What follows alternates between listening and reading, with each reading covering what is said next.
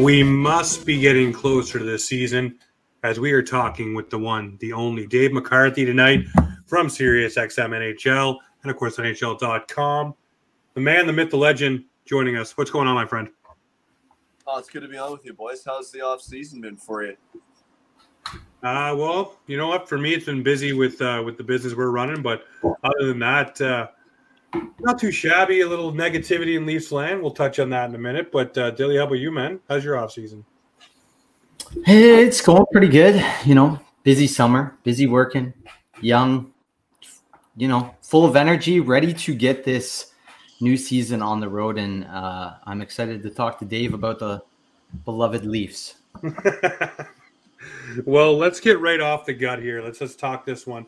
Gut check time, Dave. What was your reaction when the Toronto Maple Leafs went out to the Tampa Bay Lightning?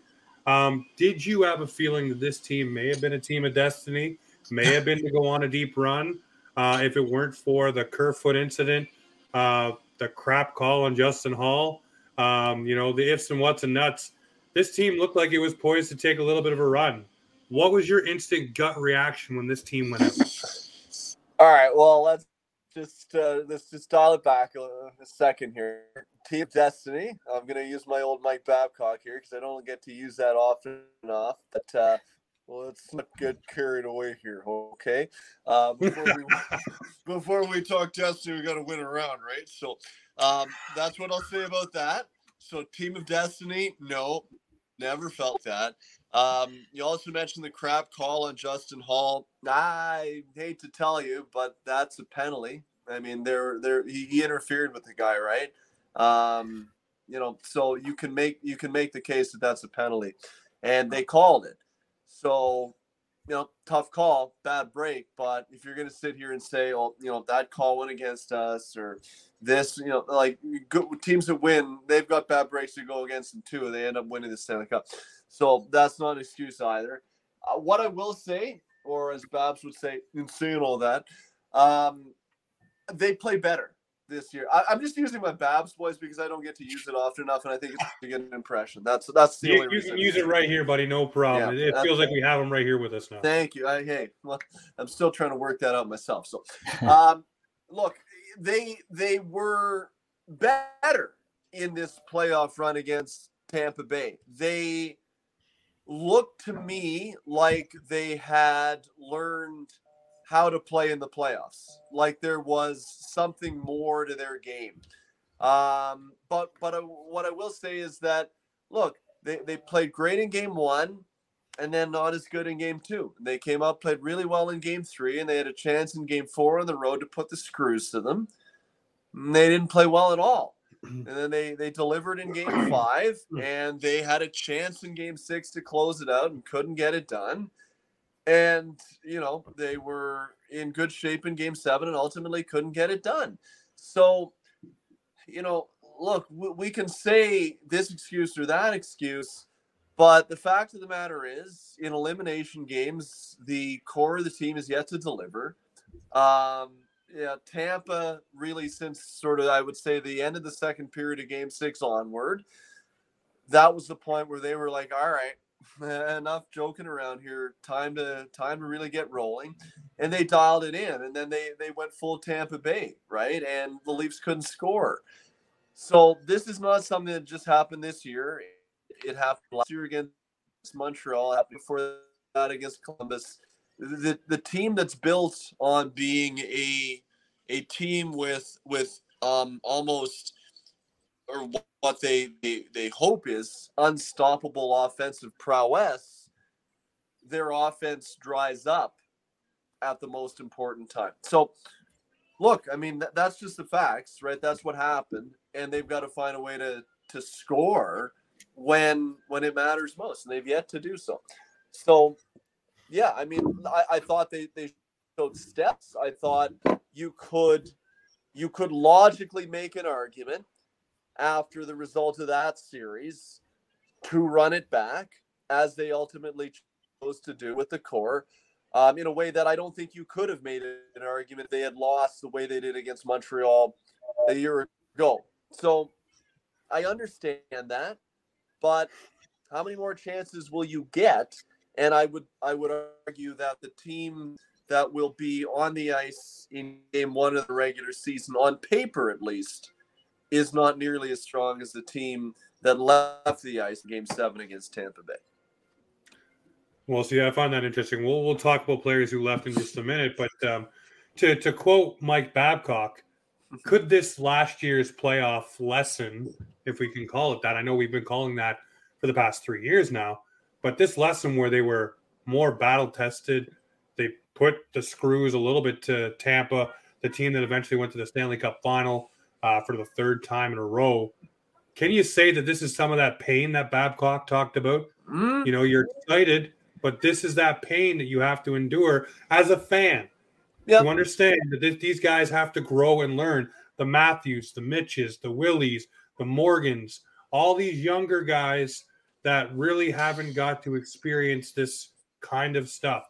The Washington series, when they got in, when they were all just babies in the league, I don't count that. The the Columbus play in, that was poof, puff and dragon magic.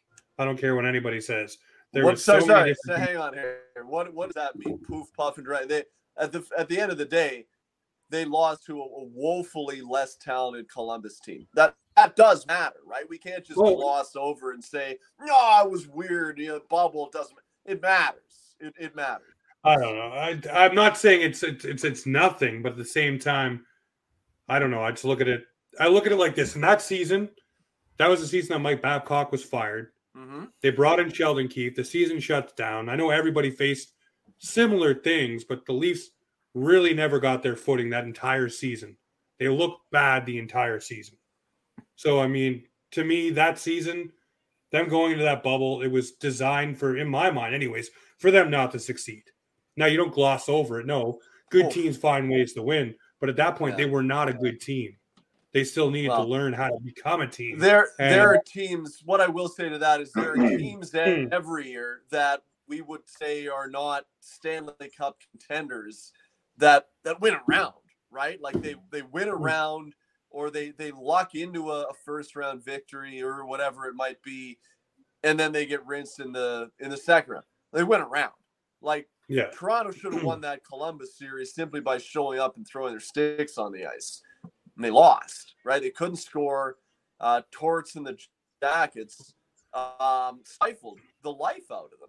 And for a team that again is is built on being this this insurmountable force of offensive prowess disappeared, right? And, and that's that's one of the hallmarks of this team that has been consistent through their through their playoff runs is that the offense not necessarily in series at large, but at the most difficult times comes up second best to their opponent. That to me is a concern for a team that that's how they're built, right? It's not a team that's built on defensive structure and great goaltending and, and just score enough to get by. And if, if you get shut down, you know, okay, so be it.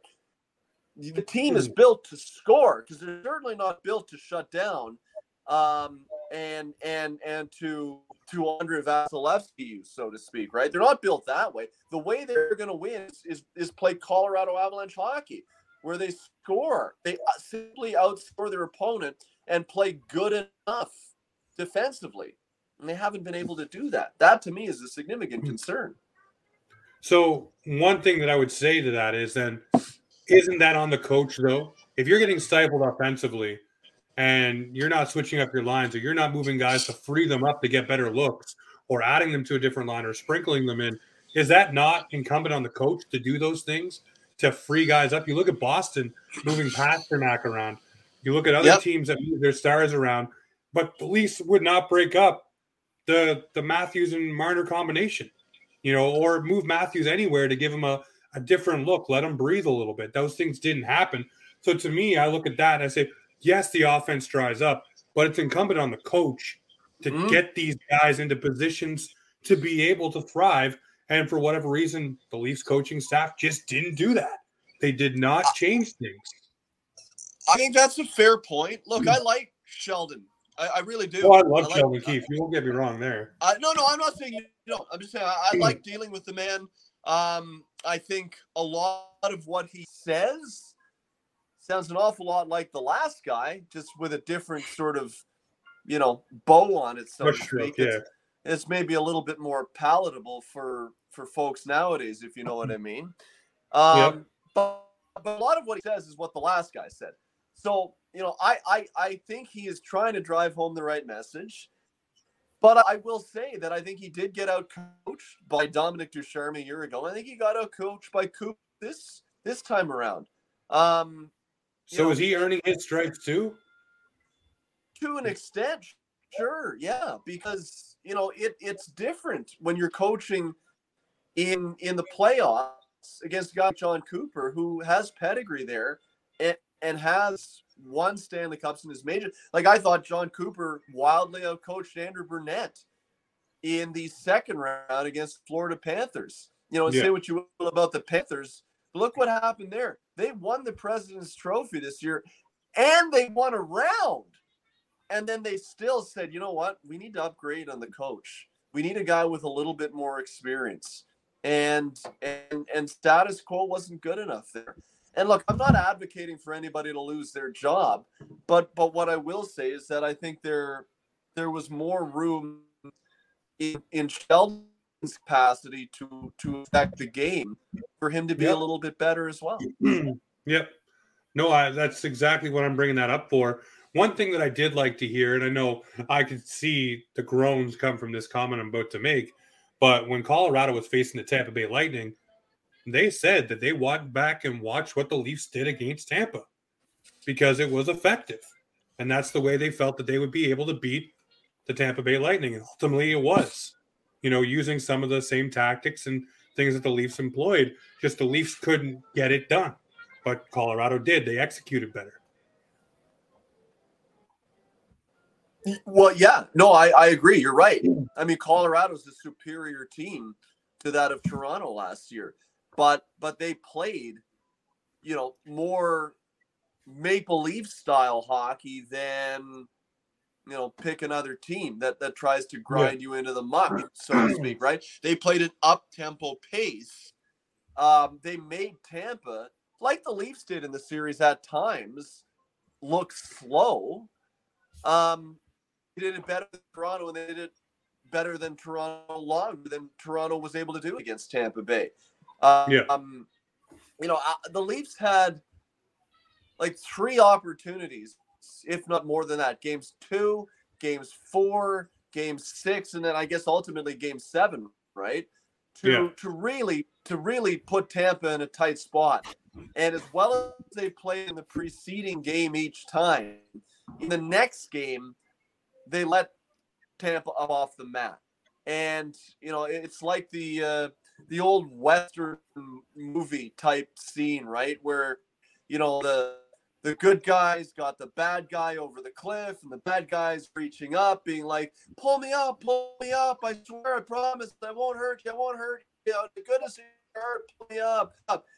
And the good guy pulls them up, and then what does the bad guy do? He knifes him in the back and kicks him off the cliff. And I think that's kind of what happened in that in that Leaf series, right? They they Yeah. didn't they didn't they had their their foot on the neck of Tampa, but they didn't put their weight on their foot. And ultimately, you know, Tampa's just too good to keep giving them that many opportunities. When the when the money was on the line, you know, guys like Kucherov, guys like Hedman really came through. They had the depth game seven outplay Toronto's depth, which often happens in game seven, right? The, the top Yeah. guys oftentimes cancel their out, they cancel themselves out, and then it comes down to a battle of depth. And Nick Paul delivered for Tampa Bay. So, you know, Toronto was they. I, I, I can understand why they'd make the argument that we got to give this one more year. Where a year ago, I didn't think you could make that argument, regardless of the result this time around. After they lost to Montreal, they lost again in the round. Way they lost this time around, it looked a little bit different to me, and I'm interested to see how it pans out this time around. But I am concerned, fellas, that the team this year, on paper, is not going to be as good as the team was last year, and I think that that that has an impact as well. There's a lot of areas in this team that I'm concerned about right now. Well, we'll talk about the players right now that left, and we'll, we'll get into that. But I will, uh, I will disagree with you. I think this team is better than last year, uh, going into this season with a guy like Calle Jarnkrok, uh, with a guy like uh, Aube-Kubel, uh, with young Nick Robertson, who will probably finally get a chance to sit on the top six with William Nylander and John Tavares and use some of his skill. Um, I think this team will be better poised. A full season of Giordano, um, a guy like Jordie Benn who can fill in for Jake Muzzin when he's ailed and still be that physical guy on the penalty kill, not the same hockey IQ, like I said the other night. But this team, I think, is going to be better, and the goaltending will be better. But let's let's talk about the players that did leave. Um, think the goaltending will be better? Oh yeah, we'll talk about this. I do. I do believe the goaltending will be better. Um, you have to remember, if you look at the stats, stats don't lie. They're black and white. They're numbers. Mr. Jack Campbell had a stellar November, and that propped up the rest of his numbers throughout the season. It really did. And you know, I'm one of the biggest Jack Campbell fans. Have his jersey, cards, everything you could think of. I love Jack Campbell. Love what he represented too. Just the way he carried himself reminded me a lot of James Reimer. Love what James Reimer brought too but he had one very solid month and a bunch of average months. The Leafs this season, we'll talk about it soon, but I think you have an, a motivated Ilya Samsonov who really wants to prove that he is a good goaltender, and you have Matt Murray who will finally have a team that'll have a little run support for him, a little goal scoring, a little pop, a little pizzazz between the uh, the old goal scoring the the other way instead of in your own net and in your own zone all the time. So those things I do think will affect positively on the two goaltenders the Leafs have. But I want to ask you about the guys who left. Ilya Mikheyev goes to Vancouver, gets a juicy little deal. But for me, it was like one season where he didn't have hands of stone, where he actually was delivering. And maybe it was what we were all waiting for, or maybe it was just one season. And he's kind of like Michael Grabner, where it happens on and off. But for me, you look at Mikheyev and say, well, we have players in our system and that we just signed that probably can do what he can. I think Aube-Kubel will probably be, if he's given the opportunity, probably could track maybe 15, 20 goals if given the opportunity. What are your thoughts there? Well, what I will say about Ilya Mikheyev is he's a guy that um, first of all, injuries really derailed a good part of his Leafs career, right? The the wrist tendon situation, um, and then he then he broke his his uh, what was it his thumb in training camp yeah. last year, so that that really got in his way, and and you wonder what he would have been like maybe earlier if some of those injuries didn't come his way. Um, and let alone the fact that the guy's trying to acclimatize to North America. Guy didn't speak a lick of English when he came over here. And just put yourself in his shoes. If you went over to well, you went over to Russia and look like you're not going over to Toronto in Russia, if you know what I mean. Like, yeah, it's not. You know what I mean? Like Toronto's pretty nice metropolitan city. You know, good folks, and all that. You go over to Russia as a guy like you or I. Um, you know, you're probably not going to the, the best spot and nobody speaks English. Think about how well you would acclimatize in your first year. Me, I'd have a hard time. Like, I'll be honest with you. It'd be really, really tough. So you got to factor that into it. Then the injuries crop up. And not just, you know, you, you break your hand or, you know, you sprain your ankle or whatever. Like the, the guy had wrist ligaments severed. Yeah. Severed. Severed in a foreign land. Think about yeah. that. Like that is how how like I don't know. Can I swear on your podcast? you can say whatever you like, Dave. You know that by now. Come on now. I would be fucking petrified if I had to go into a Russian hospital and get my wrist ligaments taken care of when I don't have a family member within however many miles. Like, think about that. At That's 23, yeah, well, exactly, right. But, but you had but, Kyle Dubas sitting by your bedside the entire I, time. And I credit Kyle for that. credit, because look, one thing I'll say about Kyle is he understands the humanity of people, and I think that does go a long way. So that absolutely helped. But nonetheless, it is damn scary, damn scary to go through that. Um, and I think it took him a while to get his mojo back. And then just as it seemed like he was getting, he breaks thumb again last year. Um, but he, he finished the year really strong. So I really liked what Ilya Mikheyev is. I think what we saw in the second half of last year, is the guy that he's going to be for Vancouver. I really think he's a good player. He's an elite penalty killer. He's a guy that I would pay to see skate without a puck on the ice. yeah. Um, you know, he gets yeah. a breakaway or two for free, it seems, every game. And last year he started to shoot it in the net. I think he's bound to. He started to go to the net with some more desire and interest. Um, and in doing so, he became a really dangerous player. So I don't know if I see a guy that can fill that role that way with Toronto this year. I think he'll be a big loss.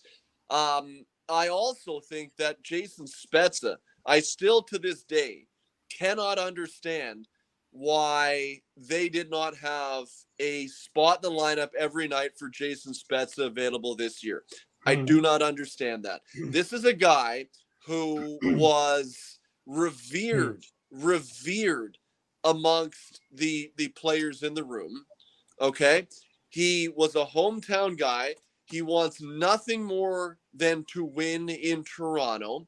He was a guy that would chip in and give you pretty reasonable production at even yep. strength, right?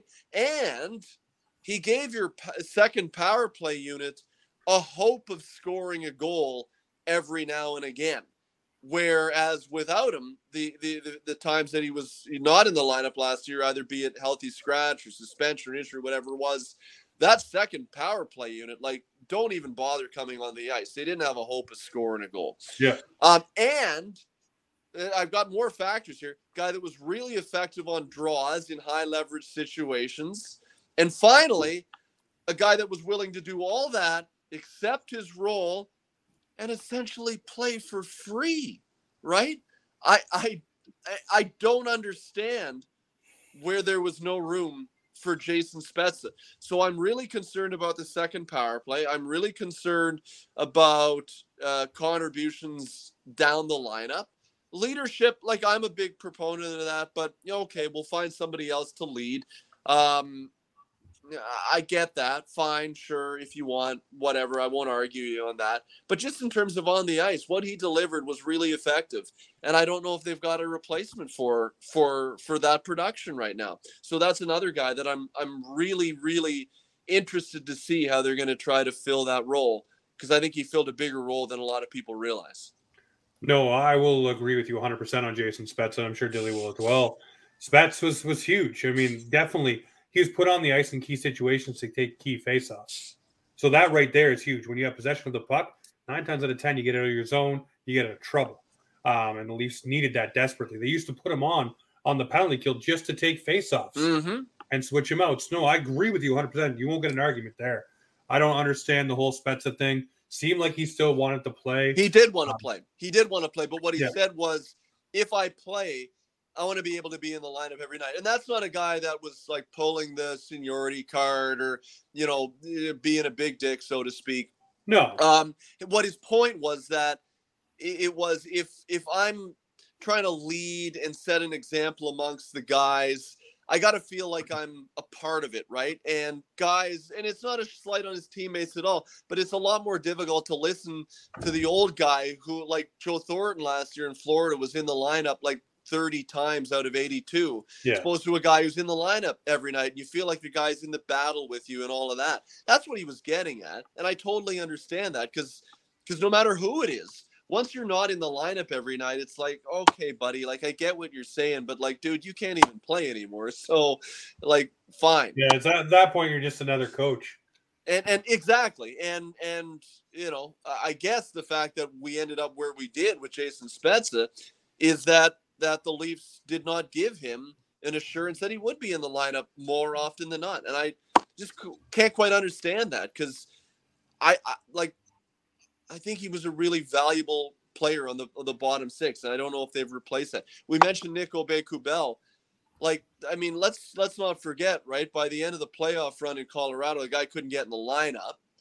Um, and the most goals he's ever scored was last year was 11 in 67 games. So say he plays 82, maybe he scores 15 goals. Okay, like but that could be a career. I don't know. Like we'll see. Couldn't get in the lineup by the end of the playoffs. So we'll see what he's able to deliver. Um, Nick Robertson, uh, until you show me, I can't sit here and like what I call a guy like Nick Robertson is unbudgeted for performance. You go into the year not like you circle Matthews and say he's going to give us, you know, 35 to 45, maybe 50 goals, right? Yep. Yep. Mitch Marner is going to give us 85 to 95 points. William Nylander is going to give us 30 goals and 70 points. That you budget for that performance. You don't go into the year budgeting that Nick Robertson's going to give you squat, right? If he does, that's fantastic. And now you're ahead of the game. But until he shows me for a team that is looking to contend, um, that is that is hope and that is not assurance. And there's a very different different part about that. So you, like he's got an elite caliber shot. He really does, Nick Robertson. Got wheels. Uh, he has speed. Yes. Yes, he does. You know what? When you watch a practice, it's a lot of guys that look damn good in practice do I see it in the game? And I've got yeah. to see it in the game before I'm willing to, you know, run for the rooftops with Nick Robertson. See, my big thing with Nick Robertson, and, and, you know, we've talked to a few people who, you know, watch him on a regular basis and tell us not to give up on the guy, um, is the fact that he really hasn't been given a chance to ride on a line with skill. He's been put on the the bottom two lines and kind of a grinded, mm-hmm. be defensive minded kind of thing, right? And I don't know about that though. Second he power play He, he, got some opportunities with with Tavares and Nylander for a little bit of time. That was the lockout season. That was when they had in the bubble. I think it was. I don't think it was it was any regularity yeah, though. No, not no, not any regularity because you're looking to win games, right? So that's that's the look. I, I hope he succeeds. I really do, and I think he's got a lot of talent. Um, I just think the Leafs need to hit on one of these guys, right? Oh, sure I mean, they do, but it's a question mark right now, is what I'm saying. Definitely. But I think finally, for we can agree here with the least players they brought in a little bit, like a Calle Jarnkrok.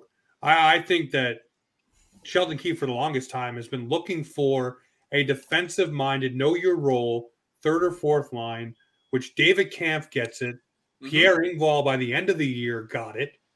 And I think they were looking for one more guy. And I think Jarnkrok could be, or Jarnkrok, however you want to say it, will be the the other guy. And they'll finally have an actual line because that line when they got the puck, Kampf and Engvall and whoever was on the third part of it, the cycle game was insane, and they were keeping the puck away and doing different things. So I get excited for that.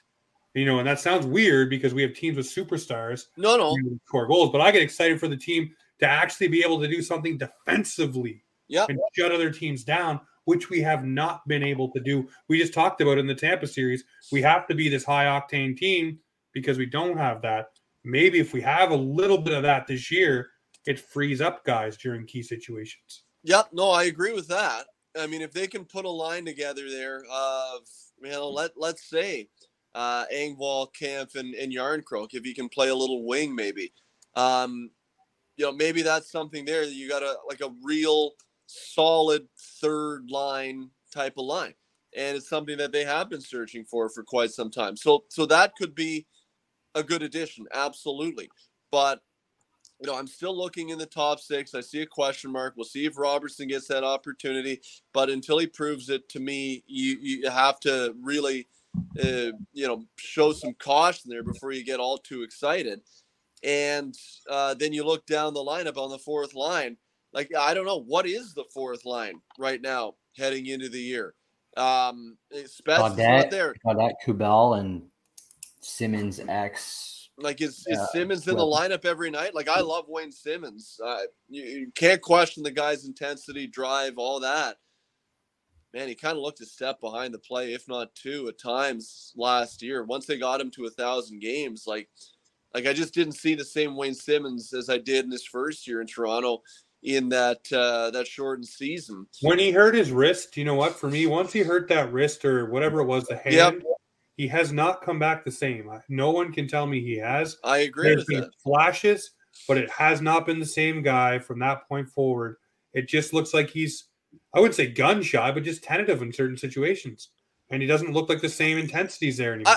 yeah, I wouldn't say I wouldn't I wouldn't say that. I wouldn't say tentative. Like the guy wants to win like no other. I no, just, he definitely does, but I just I, mean like going in. I, I know what I'll say is I just I didn't see him being able to get to where he needs to be on the ice fast enough. That yeah. that's that's what it is. I think he wants to get there, but I just did, he didn't he didn't seem like he was able to. Um, and look, and and any like Wayne Simmonds was never the the most fleetest of foot. And once you get to you know 33, 34, sometimes you lose that half step, and suddenly the the other guys gain a half step, and you're a step and a half behind the play. Um, I don't know if that's the case. So I don't know if he's a guy, a guy that's going to be in every every day. Kyle Clifford is he going to be in the lineup every day? Like, I I I like Kyle Clifford, but I mean, man, he made a pretty bad decision there in Game One against Tampa Bay. Um, you know, he is what he is. Didn't right? backfire, but yeah, I know what you mean. He, I know it did backfire, but like it, it should have. Probably should have, right? Like, let's be honest. When you saw that go down, every Leaf fan was thinking like seven minutes into game one. You know, last year was Tavares getting seriously hurt. This year it's like, huh, are we serious here? We're doing this again. They got away with it that game. Um, didn't hurt them. But uh, look, Adam Gaudette is again a guy that has essentially bounced around the league. You know, he had uh, what did he have? 12 points in 50 games last year in Ottawa. Um, you know, eh, what he played 50 a game, play a little bit in, in Chicago too. Guy essentially bounced around the league.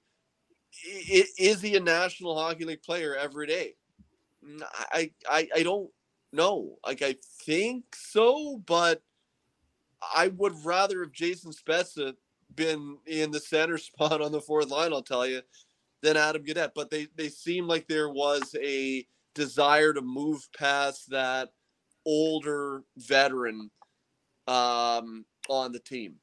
So, you know, that that's the way they've decided to go. The blue line, um, I think Timothy Liljegren played his best hockey when Mark Giordano came over. Yeah, I thought he was really good. Um, I still think they're probably looking for like let's be honest. If if TJ Brodie's playing with Morgan Rielly, um, you still need an upgrade on that four spot with Jake Muzzin. Like you really do. Is it really, Rasmus? Is it Rasmus? I don't know. Does he, he, he does he have an, a, a desire to play the offside when he was used in that role sparingly last year? It was an abject disaster. He was not good in that role. I don't know. And I think that's partly what's holding up the Rasmus Sandin situation is that they are you know they're they're holding their guns, which I hope for once the Leafs do. Quite frankly, they um, they better. And and secondly, I think from Rasmus's standpoint, he's looking at the depth chart right now. He sees Morgan, he sees Jake, he sees Mark.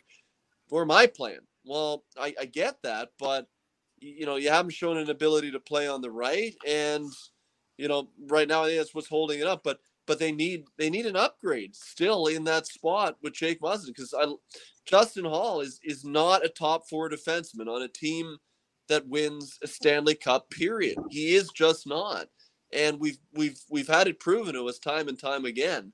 Um, there's there's no more else I can say on that. It's not a slight on him as a guy. No, but, it's definitely not. I know what you're saying. He's a he's a great six seven defenseman. Sure, yeah. Someone you need is depth guy like a Jordie Benn or the Victor Mete they've signed, but it's definitely not uh, not top four material. No. But at the same time, at least for last season, Kyle Dubas had to ride with this guy because of what he did in the expansion draft and basically kept Justin Holl. Um, but now you're looking at how close you are on the cap. If you sign Rasmus, someone's got to go anyway. Um, you know, whether it's Justin Holl, whether it's Kerfoot, whether it's whatever it is, there's got to be some sort of shoot of fall to get Rasmus Sandin signed and in this lineup and have you under the cap. So we don't know what the shoe is going to be to fall here. I don't know if there's going to be an upgrade on that spot. Um, maybe they asked Timothy Liljegren to go up and play in that spot beside Muzzin and put Sandin beside Giordano and hope that Giordano stabilizes Sandin and Sandin has a breakout season. That's the only thing that I can think of that has not been thought of is maybe put Timothy Liljegren there because he seems to all of a sudden just be willing to, hey, put me where you need me. I will go and play and hey, I'll take that contract that's less to show you that I'm a team player and yeah. I'm going to do well. It seems but, like his attitude has changed a little bit, at least from what was there. I don't know if I ever had a problem with his attitude, but I'm what I will say to that is that I I haven't seen the Timothy Liljegren as a top four defenseman yet either.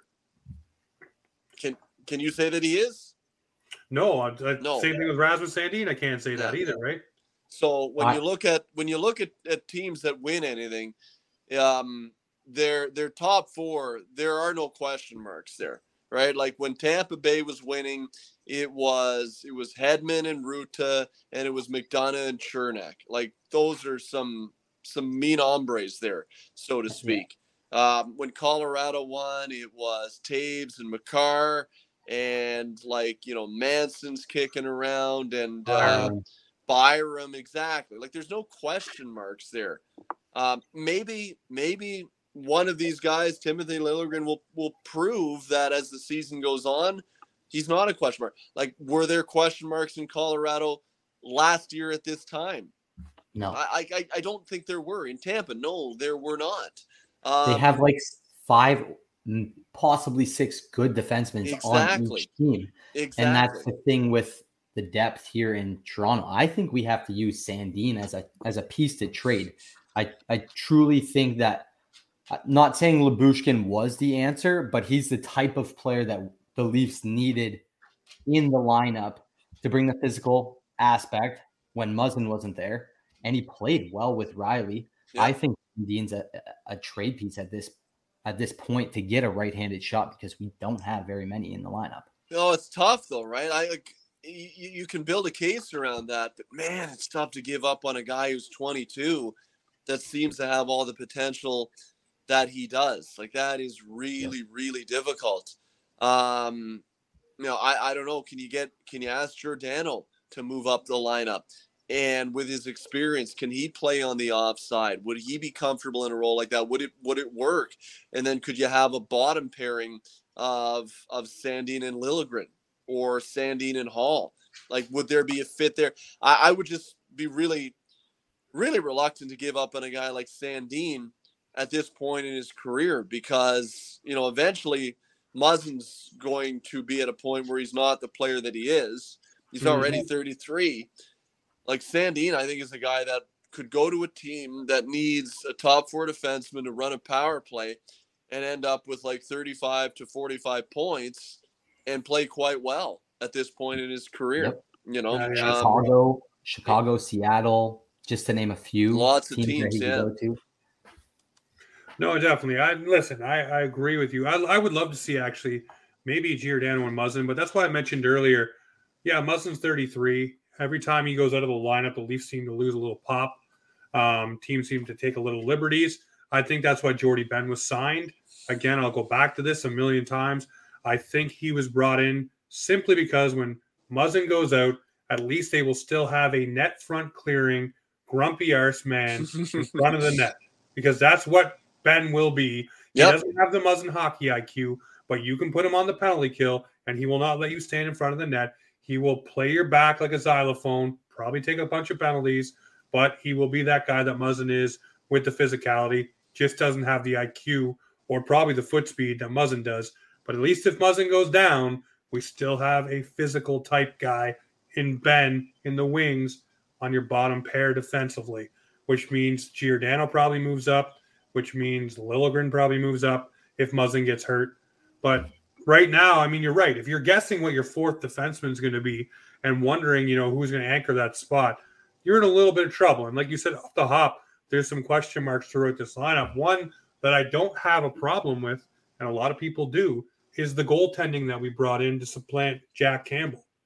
Like I said earlier, Jack Campbell to me, I love the guy, good goaltender, great in the playoffs, of course. I didn't have any issue with what he did. Um, so John stop right there, right? Yeah, like right. great in the playoffs. What more can you ask for? Well, a couple timely saves, I guess. You know what? One thing, one thing how I'll about, say about How about the guy? How about the guys who were making, you know, you know, forty million bucks combined? How about they mixing a goal every now and again, right? Like that. that would bail them out. No, no. Listen, I, the one thing I'll say about Jack Campbell is we had more timely saves at Jack Campbell than we did Freddie Andersen. Freddie Andersen's big thing was in the big moment, there was not a save. For Jack Campbell, every five big moments, there was at least three and a half saves. You were getting a goal and a half somewhere that was something that you were just like, how did that go in? And it'd be it would be an ultimate backbreaker. But you're right, the guys up front definitely need to play better. But what I'm saying about Murray and Samsonov here, you have two highly motivated guys. One guy who wants to get back to the Stanley Cup winning guy he was, and gets to play for the team that his dad cheered for, and all the good feels good stuff that goes with it. Apparently, he's healthy. We all know how top notch the Leafs medical department is. Spezza raved about it. Ennis raved about it. Lots of guys come to Toronto and rave about just the health care that they have within the team to take care of them. So that will benefit Murray. But another thing that will benefit both of these goaltenders Murray in Ottawa did not have a lot of goal support, period. Now he's coming to a team that does have goal support. Now the puck won't be in your zone as much. A better defense, I don't care what any Ottawa fan says, a better defense than the Ottawa Senators. Sorry, they just will. And for once, I think Murray may be able to, hey, if he lets one or two in during a game, it's not going to be the end of the game. The Leafs, A, may be up already one or two, or B, can get one or two back. And I'm not talking about the playoffs at the very moment. I'm talking yep. about just getting his confidence for the regular season. And that could go a long way for Matt Murray. Same thing for Samsonov. He wasn't horrible in Washington, but he just didn't fit what they needed. Don't think he's going to come in with a chip on his shoulder and want to figure out how to get himself a paycheck, a big payday by playing good for the Toronto Maple Leafs under the bright lights. I think both these guys are going to be motivated, and I'm not worried about the goaltending. I'm just not. I don't know why, but I'm not. Look, motivation is something that I will never use to justify an argument of mine. You can use it for you, yeah, that's fine, but I'm never going to use it for mine. If if you are in the National League, like that's a prerequisite. You better damn well be motivated, otherwise you're in the wrong business. So sure, they'll they'll be motivated. But guess what? If I was in the National League, I, I would be too. I'd be the most motivated guy there there is, but I wouldn't be any good. So with with with um, with Matt Murray, um, the guy's got to be able to stay healthy. You know, you say what about the the medical staff in Toronto, and they do a very good job, absolutely. But at the end of the day, it's incumbent on the guy to stay healthy. Can he do that? I don't know. He's been really battling injury issues for quite some time. Now he's gone through a lot of personal trauma as well, which which I totally understand, and I'm willing to to extend a lot of leniency on that because because I can understand how that affects his performance on the ice. Totally get that, and you, you hope he's in a better place now. Um, but remember, going back to his career in Pittsburgh when it started to come to an end, he also wasn't stopping the puck all that often. Can't say that Pittsburgh was was a team that was no good, right? Um, and and now eh, Ottawa, just like Washington, both teams that are looking to contend this year at minimum for a playoff spot, looked at the goaltending that they had and said, well, "We can't win with these guys. We got to go. We got got to upgrade our goaltending. Got to find somebody else." That to me is a real red flag. It's not like Arizona was like, ah, you know what, time to move on from this guy here because you know we're just these are teams that are looking to contend that didn't feel they could win with those guys. That that to me is a huge red flag. In Washington, look, Ilya Samsonov is a guy that they've been poking, prodding, begging, pleading with to take the number one job for like two plus seasons now. And he has been unable to do so. And and and with Samsonov, it was the fact that you we talk about what happened prior to Jack Campbell. He would let in terrible goals at the worst possible time, like literally back breaking goals. I was talking to somebody from Washington today. I was talking to Washington as somebody from Washington, you know, a month or so ago, and and the story was the same. Is that you just couldn't rely on not even a timely save that you don't expect to be made, a save at an important time that just has to be made. He wasn't making those stops. Um, and to me, that, that's a real concern because that's the type of thing that we were trying to move past here in Toronto. I say we. Yep. Holy cow. That uh, that the team was was trying to move past here in Toronto um, with with Andersen and and now a guy in Samsonov who has suffered from that inability to make those kind of saves throughout his career. So, look, th- there's there's pedigree, there's past history. The past history was like five years ago with Matt Murray. The pedigree with Samsonov to me only lasts for so long. It's the guy who came into the league, kind of thought of in like the Shesterkin type of mold, the Sorokin type of mold. Vasilevskiy hasn't been able to, to, to take on that type of role yet. So, that well, yeah, exactly. Like one of these can't miss type goalies.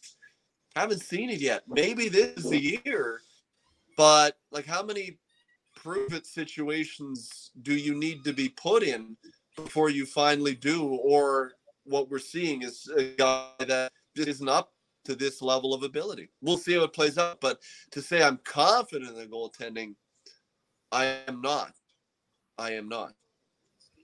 Well, I hope that's one thing that throughout this season, when I have you back on, because we have you on usually a couple times throughout the year, that we get to look back on and say, you know what?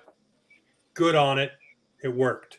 Because the Leafs need something like this to work. Other teams find things that work. We don't Yep. draft goaltenders, but other teams do find and hit on things that work. We found a Michael Bunting. We found a David. Kampf last year. For all the things that people say about David Kampf, he's exactly what they need defensively. But I want this goaltending tandem to be one of those things that hits. Just let it hit. Let it hit and let the Leafs ride. But I want to ask you you look at the Atlantic Division from last year and you look at the Atlantic Division this year. For you, Dave, is it stronger or is it weaker? And do you think the Leafs will be able to be in one of the top two spots or will they be further down the rungs? Oh, it's not a question in my mind that it's stronger. Well, I don't know how you can make an argument otherwise. Really, seriously. Um, you know, I- think Florida's made some changes. I, I think there will be a good team still. Um, Tampa going anywhere. Like they're still a really good team. Um, Boston, yeah, we'll see what happens there, right? Because they they've got a few guys like Grzelcyk and like Marchand and like McAvoy and like Riley, like Riley that are going to be out for a period of time at the beginning of the year. Yeah. And they also got Bergeron and Krejci back, which I think will really help. Um, so I, you know, their goaltending is strong. It's funny; they're always one of these teams that we count out at the beginning of the year, and they just they just prove us wrong. They had a good regular season, so I think they should be in the mix so long as they can tread raw water through the first four to six weeks of the year before the cavalry starts to come home, so to speak. I think Ottawa's going to be dramatically better. How can you make any argument otherwise? The only area of concern I have on that team is the back end, the blue line, where DJ Smith referred to them this past week as adequate, which Yeah. is never a good sign when the head coach says that. That's usually uh, what he usually means to- Serviceable. What he serviceable, yeah. What he usually means to say is, "I hate the blue line," but I can't say that on the radio right now. Um, you know, they, they've got some good pieces there in Thomas Chabot, but I, I do think there's an element of, of concern. But I think they will be better than they were last year, Ottawa. So, like in other words, they're not going to be a doormat. They're going to be a good team. You have to play well to get points off them. I think Detroit is ready to take a step forward this year Mhm. um, with some of the moves that they made, bringing in David Perron and getting Ville Husso to stabilize the goaltending. And I think Seider's going to have a, an unreal year, and Lucas Raymond is going to take off again. And they've got some guys like Dylan Larkin and Todd, uh, Todd um, um, help me out here, Bertuzzi. Bertuzzi. Tyler Bertuzzi, Tyler Bertuzzi. They also got Copp too, didn't they? Copp too coming home. And Perron. really, and well, yeah, I mentioned Perron. Andrew Sorry. Copp, really good, uh, sort of middle six player. Um, I- I think they're going to be a lot better than they were last. And I think Buffalo's going to be a little bit better too. Well, I Like think they, Buffalo's going to take a step. They're going to take a step. I don't think they're being a playoff team, but man, they finally have some positive vibes down there. They got a bunch of guys that want to be Buffalo Sabres, uh, which goes a long way. It Um, does. Well, we talked about that with about with Ottawa earlier in the week here. You know, with players finally resigning there and staying there, and you know, signing as free agents. That goes a long way, man, for the Yeah. vibe of the team. Tage Thompson signed that monster contract. I mean, there's I really hope he does right? well. But there's a risk there for sure because it was one year. But here's the guy that that want, and he said it at the end of last year. I want to be a saver. I want to be a part of the group that helps get this team back to a better place. Yeah. So you know, I think they're going to take. They're. I, I really don't see, and even Montreal, like they've got some good players in that lineup. I don't see um, a situation this year in the Atlantic like in the past number of years where if you're Toronto or Tampa or Boston or Florida, you can just show up in September and know you're going to be in the playoffs. I don't think yeah. it's a guarantee this year at all. Which could be concerning for the for the Maple Leafs, obviously, with the goaltending that we talked about earlier, uh, the not knowing what your top four is. Um, obviously, you got a spot in your top six that could be Robertson, could be Matthew Knies at the end of the year. Magic Beans, we'll call them. Don't know what they might be. Um, but you know what? What's going to be the fun part about this, and this is what I've been preaching to a lot of Leaf fans, and Dave, you'll probably like this one. Just buckle up and enjoy the ride because it oh, yeah. is going to be a ride this season. No matter how you slice it, from the goaltending to what Auston Matthews will do, to the John Tavares love hate relationship with this team, to everything that may fall into place or may not. This team is going to be fun to watch this year, regardless. Oh yeah, there's always storylines that you can build in. They've got the potential, absolutely, to be a good team. They, they really do. Um, you know, can Auston score 60 again? Can he get 70? Is John Cooper? Like, I don't know how firmly his tongue was planted in his cheek when he suggested that. Maybe like 50 50, but I don't think he says that unless he believes it's possible. Like, could he get 70 goals? It's it's possible, right? Like, if he plays 82, scores the pace that he did last year, like he, he might, right? So uh, that's going to be really fun to follow. Um, you know, and to, to track some of the things that we spent the last hour talking about. There, there's going to be a lot of good reasons to follow this team and um, to invest in the regular season because I don't know. Last year to me really seemed like the hell with the regular season. It's what happens in the playoffs. It still is that obviously this year, but I think there's a lot of reasons why you should invest in the regular season and and track sort of how this team builds uh, as the playoffs wear closer. So it'll be a fun ride, absolutely. But in, in previous years, you were pretty confident that unless disaster struck, they're going to be in the playoffs. Disaster might not even need to strike this year. They could just be a very good team, but three really good teams finish ahead of them, or four really good teams finish ahead of them and they find themselves in a tight spot, and that's going to be going to be really interesting to follow because because there's some good teams in this Atlantic Division now. There really are, I think. So let's just throw this one out there then. The Leafs don't do well. They finish in the bottom of the league standings, and they get Connor Bedard. Well, let's not get carried away. We'll end where we finished, right? I mean, come on now, boys. Come on now. They're not. Bears out of town. They're not going to be a bottom, a bottom, you know, no, that would be absolute wheels fall off the 18 wheeler. Yeah. Everybody's hurt. But no, I look forward to this season, Dave. I always do. I love having you on because you're real when you talk about it. Um, I enjoy our banter. It's always fun. Um, cannot wait to have you on probably towards, uh, I'd say the holidays, just to get your holiday vibe on the team. Hopefully, we're not too far went one way or the other, you know, figure it out, see where things are and what's going on. But I love having you on, man. Where can everybody find you and where can people listen to your voice on a daily basis because they need to? Wow, that's too kind. Checks in the mail. No, I appreciate it. I appreciate appreciate the ask, fellas. It's fun coming on with you. Um, Sunday brunch uh, starting mid October, NHL Network Radio, 11 a.m. Eastern on Sunday.